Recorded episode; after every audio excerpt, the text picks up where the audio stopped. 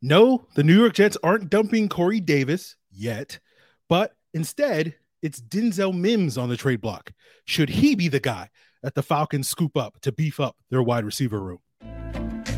You are Locked On Falcons, your daily Atlanta Falcons podcast, part of the Locked On Podcast Network, your team every day.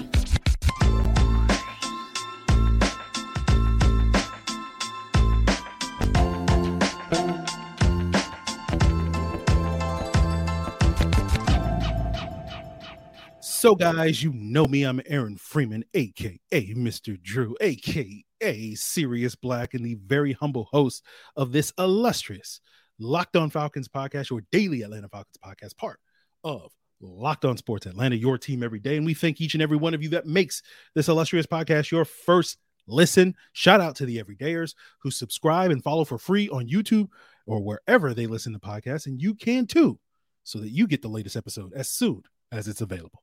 So, we are doing a mailbag episode. We got a lot of great questions on today's episode, but we'll be starting things off talking about the latest potential reclamation project for the Atlanta Falcons. And that is, of course, current New York Jets wide receiver. No, not Corey Davis, we're talking about Denzel Mims with reports emerging on Wednesday that the Jets are moving on from Denzel Mims. If they cannot find a trade partner for him, they've informed him that they will soon release him as of the end of NFL business day hours, you know, on Wednesday. They have yet to cut him, which could mean that a trade is in the works uh, for another team. And hopefully that's not the Atlanta Falcons because you guys know how much I hate reclamation projects. Jeff Okudah is the exception to that rule.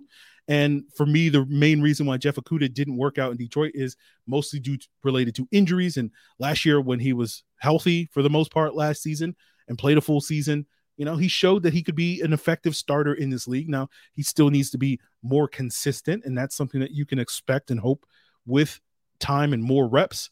Um, but you saw a meaningful play on film last year that makes you think that he is one of those low risk, high reward uh, situations where you know he could turn into one of the top, you know, number two corners in the NFL uh, if the Falcons can sort of hit on that. I don't see that sort of scenario with uh, Denzel Mims. Now he certainly is low risk, but I don't think the reward is particularly high, right? Because when you look at Denzel Mims's production over the last three years in New York, it's not significantly better than KhaDarel Hodges' production over the last three years in Atlanta, in Cleveland, and wherever else KhaDarel Hodge has been the last couple of years as a journeyman player. Now, you can come up with a litany of excuses for what has prompted Denzel Mims to underachieve from that second round draft status that he was in that 2020 draft.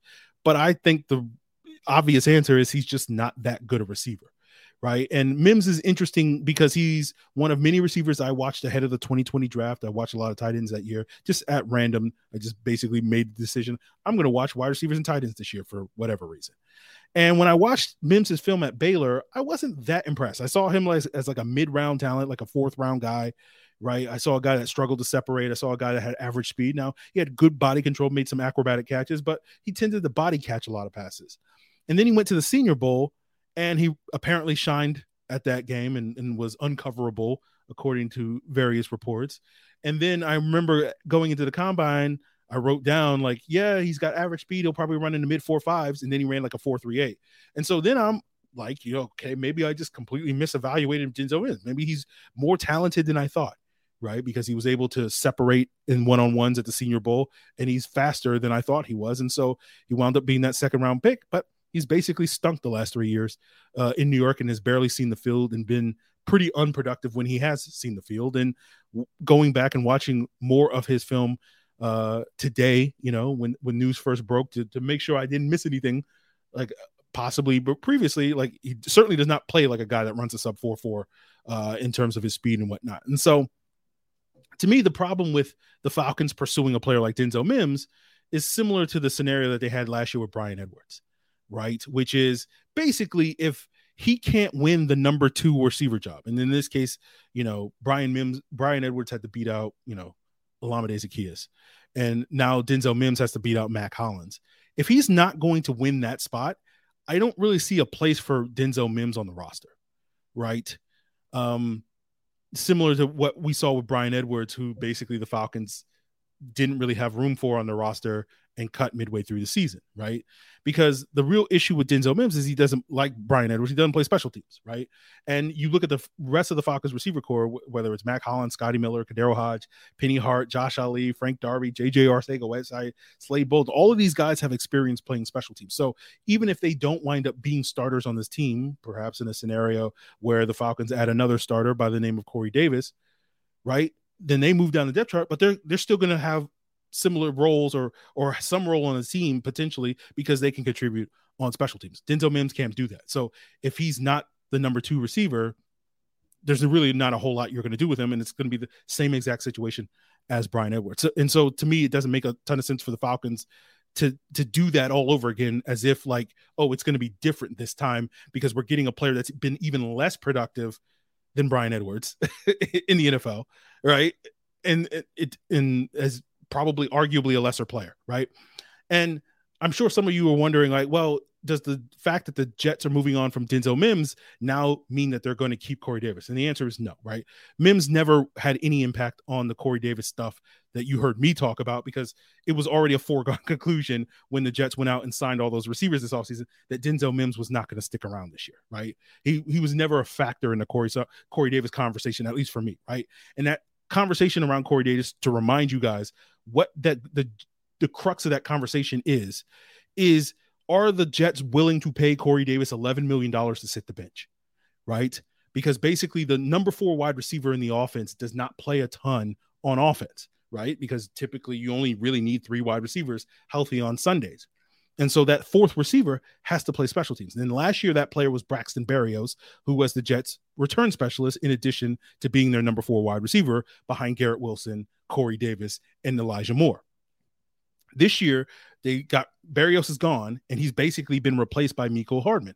And now we know Garrett Wilson's going to be at the top of their depth chart. They paid Allen Lazard a whole bunch of money he, he's he's not sitting the bench, especially with Aaron Rodgers there. And so it's basically a battle between Randall Cobb and Corey Davis for that number three receiver role. And the loser of that competition is basically going to be the number five receiver that just basically spends his Sundays twiddling his thumbs, right? And so I can say with some degree of confidence that Randall Cobb is the strong favorite to win that competition because we know Aaron Rodgers loves him, right? Like they have a special relationship, you know, whatever you do in the dark, you know, Randall and, and Aaron, whatever you want to do, you do, right? But we know that I don't know why I brought that up, but you know, we know that Aaron Rodgers absolutely loves Randall Cobb, right? And Randall Cobb brings a different skill set, right? He's a slot receiver. The Jets just lost Braxton Berrios, a slot receiver. They lost Elijah Moore, a slot receiver. So there's an opportunity for a slot receiver to come on the team and play. The role that Corey Davis played for the Jets the last couple of years is now been replaced by Allen Lazard. There's no reason for the Jets to keep Corey Davis. This is why I keep pushing this agenda, guys, because you just do the math and it's it's first grade math, guys. It's you know, it's 12 plus four. Like it's, it's that low level of math you know, and somebody you're like, what, what is what? but like it's first grade math, guys. Like you don't, it doesn't take hard to figure out that Corey Davis, like they're not going to pay. Like the only reason they're keeping Corey Davis is in the event that one of those top three guys, Wilson, uh, Lazard, or Cobb, gets hurt in training camp, right? And unless, and again, as I said earlier on the summer, like unless Corey Davis takes a pay cut and he's going to basically play for like two million dollars or three million dollars to basically ride the bench this year in, in New York, they're going to have to make a choice to move on from him. And so again, I, I, say, you know, this is probably not the week that we trade for Corey Davis, but I ask the question: Is this the week that we trade for Corey Davis, or we pick up Corey Davis? Because eventually, the Jets are going to have to decide: Are we going to pay a backup that's going to ride the bench $11 million and we can save $10 million by cutting him or trading him. Hmm, hmm. What do you think they're going to do? Again, you just simple guys. So I sit here and I go, you know, they may not cut Corey Davis today, but eventually they are going to move on from Corey Davis. The math is that simple. So why bring in Denzel Mims when the player you want, you just have to wait a month for them to move on Corey Davis and you can get that guy and he can step in and be the guy that actually can beat Mack Hollins in a competition. Denzel Mims has basically been a number five receiver. Why would you think he's going to beat out Mack Hollins? So that's my thoughts on um, Denzel Mims, that reclamation project, not going to go anywhere. And of course, you know, if the Falcons don't bring in Corey Davis, maybe they could bring in Julio Jones. Now, well, that will be one of several questions that we will answer on today's mailbag question, as well as, you know, what can we expect from Taylor Heinicke if for some reason he's forced to be the starter in Atlanta this year? And we'll get into that as we continue today's Locked On Falcons. And our partners over at eBay have teamed up with Locked On Fantasy Football host Vinny Iyer to bring you the best fantasy picks each week all season long. And whether you're prepping for the draft or scouting the waiver wire, every week we're going to provide you with players that are a guaranteed fit for your roster. So with draft prep underway for the upcoming season, let's see who Vinny has picked for us on this week's eBay's guaranteed fit fantasy picks of the week. And if you're looking to make that smooth turn in your upcoming fantasy drafts, picking at the end of round one and the beginning of round two, you can catch that initial spark and rev up your roster with two elite NFC East receivers in CeeDee Lamb and AJ Brown, a letter perfect guaranteed early round fit. You get it? Letter perfect, CD, AJ. So count on Lamb driving Dak Prescott and the Dallas new look offense, as well as AJ revving up Jalen Hurts downfield throwing once again this year in Philadelphia. And now that Vinny Iyer of Locked On Fantasy Football helps us win our fantasy championships, eBay Motors knows championship team is about finding that player that is a perfect fit. And the same goes for your vehicle. With eBay's guarantee fit and over 122 million parts and accessories for your vehicle right at your fingertips, you can make sure your ride stays running smoothly air filters, brakes, batteries, tail lights, alternators, shock struts, you name it. eBay Motors has it, and they'll make sure it's the right fit for your car because eBay's guaranteed fit helps you understand exactly what part you need for your vehicle the first time. So go forth, switch gears, crank the AC, and say goodbye to sweating if your ride needs a little fixing up, because now you'll know you'll always be set up from success from the get go with eBay's guarantee fit. Every vehicle, everything your vehicle is calling for is just a click away. For the parts and accessories that fit your vehicle, just look for the green check. Get the right parts, the right fit, the right prices at ebaymotors.com. Let's ride. eBay guarantee fit only available to U.S. customers, eligible items only, exclusions apply. So, our first question comes from Debo at Debo on Twitter. We need to sign Julio Jones to a one year deal. I've yet to hear a good reason why it's a bad idea. So, Debo, I'm not going to try to convince you it's a bad idea. I'm just going to basically tell you it's not going to happen. Right. And every, anybody who knows me knows that I love Julio Jones. Right. But let's be real here. He's missed seven games in each of the last three seasons. His production has declined in each of the last four seasons. And so you sit there and you go, what makes you think that this trend is going to stop and completely reverse itself this year of all years? Why do you think he's going to be healthier and more productive at age 34 than he was at age 31? Right now, as far as I'm concerned, Julio is the GOAT. He is the greatest receiver I have ever witnessed play this professional sport. I may be a little bit biased on that, but essentially, Julio has not been that guy since October of 2020. And that guy's not coming back literally and figuratively. So, you know, whether you think it's a good idea or not, it's not going to happen. So, and then you couple that with, you know, any perceived bad blood between Arthur Smith and Julio, it just it's not going to happen. So you're living in a fantasy world, Debo. Uh, Chris Miller at H Chris Miller asks, over the last two drafts, the Falcons have used one draft pick on a receiver, which seems like a position of need. What's with the casual approach to building a receiver corps via the draft? Well, on average, uh, NFL teams draft one receiver per draft. The Falcons did that in 21. They did that in 22. And they didn't do that in 23 because they didn't have a fifth or sixth round pick. Now, again, I could wax poetic, but the simple answer is the Falcons probably would have taken a wide receiver if they had picks in those rounds. Uh, but since they did not, and the rest of the draft didn't really justify the Falcons pulling the trigger on a wide receiver, you know, and the reason for that is because picking in the top 100, the wide receiver class was just not that good. There was a lot of guys that went, in my opinion, again, you can take it with a grain of salt if you want, that went on day two of this year's draft that if you'd put him in last year's draft, which was a much stronger draft class at the wide receiver position, probably would have been like fourth or fifth round picks. So pretty much every receiver in this year's draft, with a few exceptions, some of those late round guys, I think, uh, you could argue were maybe a little bit more talented than you know going in round five and six and whatnot. But you know, pretty much a lot of the receivers in this draft got pushed up around. So that's really the reason why the Falcons didn't pull the trigger. They just didn't have enough draft picks. Simple as that. Uh, Jack at Huffy Jack asked, with all the moves should the expectation be that we make the playoffs or should we expect to go 7 and 10 again and be happy if we do make the playoffs? So i think the expectation is yes that we should expect the falcons to make the playoffs this year. I think you should be happy if they make the playoffs regardless of what your expectations are whether they're high or low. Um you know otherwise what you know what what are we doing here if we're not happy that you know as i say that as someone who used to complain about when the falcons uh, complained a lot when the falcons even when they did make the playoffs uh in previous years so you know i i I hope to believe that I've turned a leaf on that in that regard. But you know, I think when it comes to all four teams in the NFC South, they all should have playoff aspirations, and whoever emerges as the winner of the NFC South probably is going to be the team that gets the best play out of the quarterback, that can stay healthy for most of the year, and probably will get solid to good play out of their defense. And you know, I think the Falcons are just as good a bet as any of the teams in this division to check all three of those boxes. So that's why I tend to believe, but again, you know I'm biased. Uh, you know, believe that the Falcons will emerge victorious uh, in this division. But you know, if they don't make the playoffs, you know, it's not a big deal. At least for me, I, I think I'm at a point in my life where I'm tired of getting bent out of shape when the Falcons disappoint me for the millionth time as they have over the last 30 years of my fandom. You know, I, I feel like getting mad at the Falcons for missing the playoffs or, or disappointing or whatever that is you know, is something for the under 30 crowd when it comes to this fan base. Like, you know, I feel like those fans, no offense, have been kind of spoiled because basically the, for the entirety of that they've been rooting for this team, they've been generally good over the last 20 years. Um, and so they tend to have differing expectations for this team and, and somehow, you know, this team basically being a competitive, you know, slightly above, slightly below 500 team is a terrible outcome to them. When to me, I'm always like, yeah, that's fine. I've seen worse Falcon teams.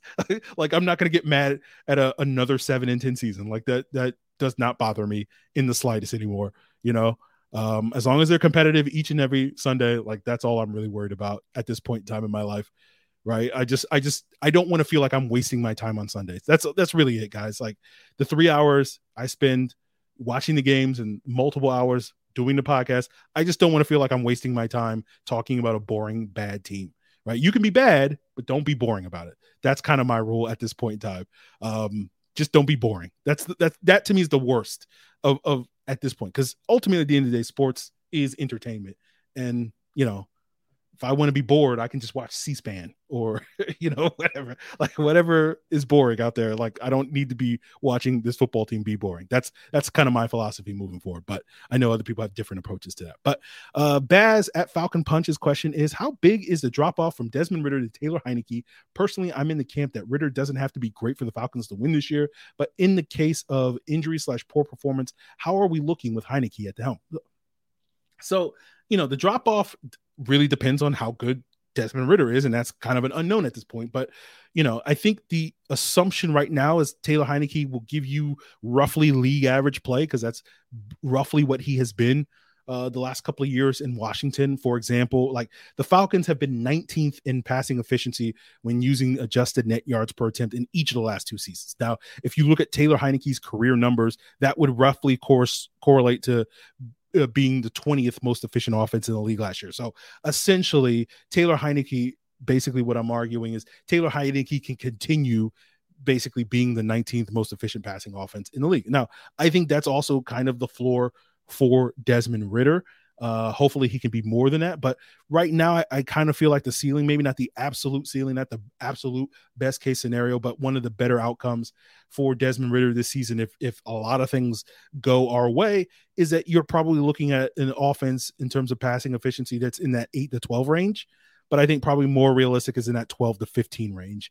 And so it's like a slightly above average offense. So, you know, let's say if Ridder's 14th most efficient passing offense in the league and, and Heinicke's 19th, you know, that isn't a massive drop off. I think Heinicke can keep you in playoff contention, but we've seen that in Washington that he's been most successful when he's been backed by a good defense, like a top 10 caliber defense. And while I expect the Falcons defense to make significant strides this year, I don't expect them to reach that level just yet. I think there's still a couple of pieces away uh, from that. There are a couple of young players sort of maturing into their fully formed versions, like a Jeff Okudah, like a Troy Andersen, like an Arnold Ebiketie, et cetera, Richie Grant, et cetera, before we can really start putting those types of expectations. So if Taylor Heinicke was to be the starter, again, I think he can keep you in contention, but ultimately you're probably looking at like another seven and 10 type of year if he was the sort of full-time starter uh, due to whatever the circumstances, as you pointed out, uh, Baz, uh, that he may lead to the starter. So we will continue with more questions on today's episodes, including which running back is going to vulture touchdowns away from Bijan Robinson. Is that Allgeier or Cordarrelle Patterson? Which players I have my eyes on ahead of camp, and whether Clark Phillips daily battles with against Drake London and Kyle Pitts will enhance his skills and will continue that to wrap up today's Locked On Falcons mailbag episode. So, wrapping up today's Locked On Falcons, I want to give a special shout out to all of the everydayers and tomorrow's episode. Don't know what we're doing. We'll just wait and see if the Falcons do any roster moves. If they trade for Denzel Mims, oh God, got to sit here and pretend that it's a good move. Ugh, ugh. Positive Aaron is the worst. Uh, anyway, we'll, we'll see what's up next a Locked On Falcons, but continue to make us your illustrious, uh, this illustrious podcast your first listen, so that you can see me sit here and try to tap dance around the possibility of Falcons moving, uh, getting Denzel Mims, and I have to sit here and pretend it's a good move. Ooh, uh, let's see how I can cook that up. But uh, let's get into the next question. At what at Dude Guy Dead on Twitter? Yes, how many touchdowns will Tyler steal from Bijan? Probably not that many right? I think the player you really have to worry about vulturing touchdowns is Cordarrelle Patterson because Cordarrelle Patterson is like an elite goal line runner.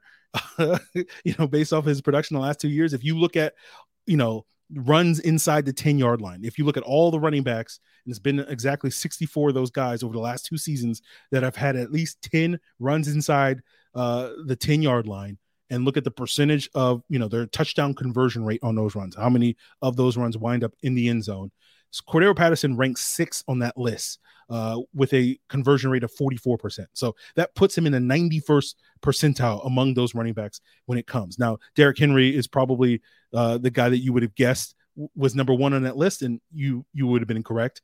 Tyler Allgeier, on, on, in contrast, ranks 49th on that list of 64 running backs, and th- thus is in the 23rd percentile with that. So that is an area of improvement that Tyler Allgeier can get better at. But you know, CP is just money once we get near the end zone when it comes to getting in the end zone. So he's the guy I think Bijan has to be worried about vulturing touchdowns, where Bijan and Allgeier lead them down the field, you know, between the 20s, and then once we get in the red zone, you know, they those guys need a breather, and then CP goes in, goes in the game, and boom, we're in the end zone before you look. And Kyle Pitts and Bijan and Tyler Allgeier, like, you know, what where are my touchdowns? That's that's part of the reason why Tyler, Kyle Pitts doesn't score touchdowns because this is basically like CP scoring all the touchdowns. Uh, but that's the guy I think I'd be much more concerned about than Tyler Allgeier.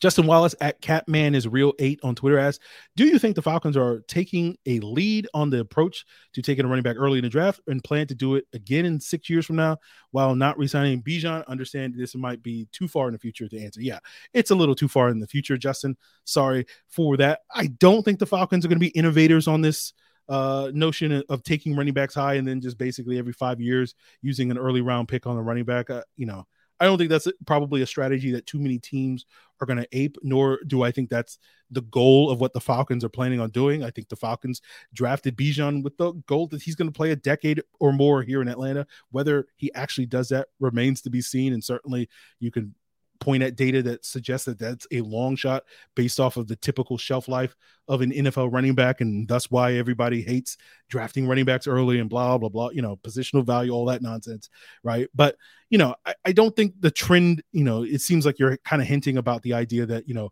the Falcons are taking the lead, so thus in a copycat league, other teams are going to start doing that. I don't think you're going to see that very often. I, I, think the trend is always going to be the teams that have concerns at the quarterback position are always going to be like the Atlanta Falcons are always going to be the teams that tend to be a little bit more justified in taking a running back early uh, to offset those concerns at the quarterback position. Um, and you know, I don't think the Falcons are breaking new ground in that regard, nor, nor do I think um, you know we'll see too many other teams follow suit in that because again, I think part of the reason why Bijan is an early round running back is because you know because of the way that running backs are viewed a dime a dozen, you have to be truly special to stand out. And Bijan is a relatively rare talent that does stand out in a major way. Uh, and you're not going to see too many of these guys come out year after year moving forward. Uh, you know, there'll be a couple of guys every every now and then, you know, but like it's not going to be year after year where it's like, oh, there's a Bijan level talent every single year in the draft. Um, so you're not going to see too many early round running backs in the coming year. So I don't think the Falcons are breaking new ground with that. Newt at Newton Legacy asked, with the Falcons training camp starting soon, what are a couple players that you have your eye on? Well, clearly Newt, you have uh, skipped the last three weeks of the of the podcast because we've talked about a lot of those players. But again, I understand it. We've we've done three weeks of, of shows. That's like we did like 11 shows breaking down each position. That's like five and a half hours. So you probably did better things with your time than making this podcast uh, your first listen on those days. But for the most part, like I'm looking at the year two jump guys, right? And Desmond Ridder's uh, sort of chief among those, but pretty much everybody from last year's draft class, I'm invested in seeing what types of jumps that they make this summer. You know, we're locked on fullbacks here on the podcast. So Clint Ratkovich, is, is he the Keith Smith heir apparent, or is you know, are we going to be shopping for another heir apparent next offseason? That sort of thing. So uh, that's curious. Obviously, the starting competitions at left guard, nickel cornerback, those guys competing for those spots. I'll be focused on swing tackle. To me, is a, a very key spot on the depth chart that remains a major question mark going into training camp. So I'll be keeping my eye on those guys. But those are some of the guys that really stand out as players I'll be focused quite a bit on uh, over the next month or so. Uh, Paul Taylor at Taylor Boy 1977 says, Do you think with Clark Phillips going up against Drake London and Kyle Pitts in training day in and out, um, will this help elevate his cornerback play and maybe earn a roster spot? Well, I don't think you have to worry about Clark Phillips not earning a roster spot. I, I think, you know, I wouldn't say he's a 100% lock, but like 97% lock to make the roster. Um, you know, I don't think going up against those guys is going to hurt his game. But to me, Clark Phillips going up against bigger receivers to me is not really the area of concern for me. Like to me, I'm much more concerned about Clark Phillips going up against quicker, speedier guys right? That was one of the things that stood out to me on the film watching Clark Phillips, and you saw that evidence in his matchups against Jordan Addison, right? To or that's the best uh, clear cut case of that being a concern, right? Like you watch that second USC game, which Clark Phillips played reasonably, you know, played much better against Addison in that game that he did in the first game. But I think that's owed to the film study and the work ethic of Clark Phillips and the anticipation and instincts because there was a play in that game where he broke up a pass in the end zone, but you could see watching the, the play carefully, you could see him anticipate the break that Addison was going to make, and he beat him to the ball to break up that pass. Uh, and then later in the game, there was a play where he gave a big play to Addison, and that was a play where he just kind of had to mirror Addison at the line of scrimmage, and Addison cooked him with his release off the line, and and Phillips got out of phase and kind of fell over and gave up a big play that should have been a touchdown if the ball hadn't been underthrown. Uh, and like those to me, sort of those two plays kind of show me my main issue with Clark Phillips. Like when he can anticipate things, like he looks quick and explosive and dynamic. But when he can't do that and he just has to just rely on his ability to stick in a receiver's hip pocket, uh, especially the quicker, faster guys, I saw a guy that struggled to do that more I wouldn't say more often than not, but a, a good bit of the time to make it be a concern. So I'm much more worried about Clark Phillips going up against Scotty Miller in practice than I am about Drake London and Kyle Pitts because to me the concern with Clark Phillips is going to be his guys get being able to get easy separation against him, right? Those quicker, smaller guys being able to separate against him rather than the guys that, like Drake London, Kyle Pitts, who are not going to win with separation. They're going to win, you know, with contested catch situations and like, you know, Clark Phillips is, is always going to be small and he's always going to give up that. But like that to me, he can challenge those guys because they're not going to be able to create as easy separation against him. Uh, so he can at, at, least contest those catches better than a guy that's, you know, pulling away from him three yards because he can't stick in that guy's hip pocket. So th- that's going to be, to me, a bigger challenge for Clark Phillips based off my evaluation. But then again, you know, historically, I'm not the world's best cornerback evaluator. Uh, but that's one of the reasons why I was lower on Clark Phillips than other people are because I'm like, I think this is going to be an issue for him in the NFL when it comes to playing man coverage, right? He's he's so good in zone because of that anticipatory, instinctual film study stuff. and I don't know if the Falcons are going to play enough zone to really maximize his ability in that scheme. So we'll we'll see, we'll see. But that is going to do it for us here on today's episode, guys. Really appreciate all the questions. Uh, I know I did not answer every question submitted to you. That's a possibility that we might get to that on tomorrow's episode. But if you didn't get a chance to submit your question for future Locked On Falcons Q and A's and mailbags, of course, you could do so via Twitter at Locked On Falcons, via Facebook at Locked On Falcons, or I mean, I say Facebook, but I I I think the last time I checked the Locked On Falcons Facebook was like six months ago. So you know, if Facebook is your social media of choice, then good luck with it. I will get around to your question every six months. Um, but I I don't know why I continue to plug it. So Twitter, um, emails lockedonfalcons at mail.com. Uh, you can leave a comment here on the Locked On Falcons YouTube channel. And of course, you can hit me up in the Locked On Falcons Discord, a link in the description below. Really appreciate it, guys. We'll be back with more content on tomorrow. So continue to make us your first listen. And for your second listen, check out the Locked On NFL podcast or uh, Locked On Sports Atlanta, all part of the Locked On Podcast Network, your team every day.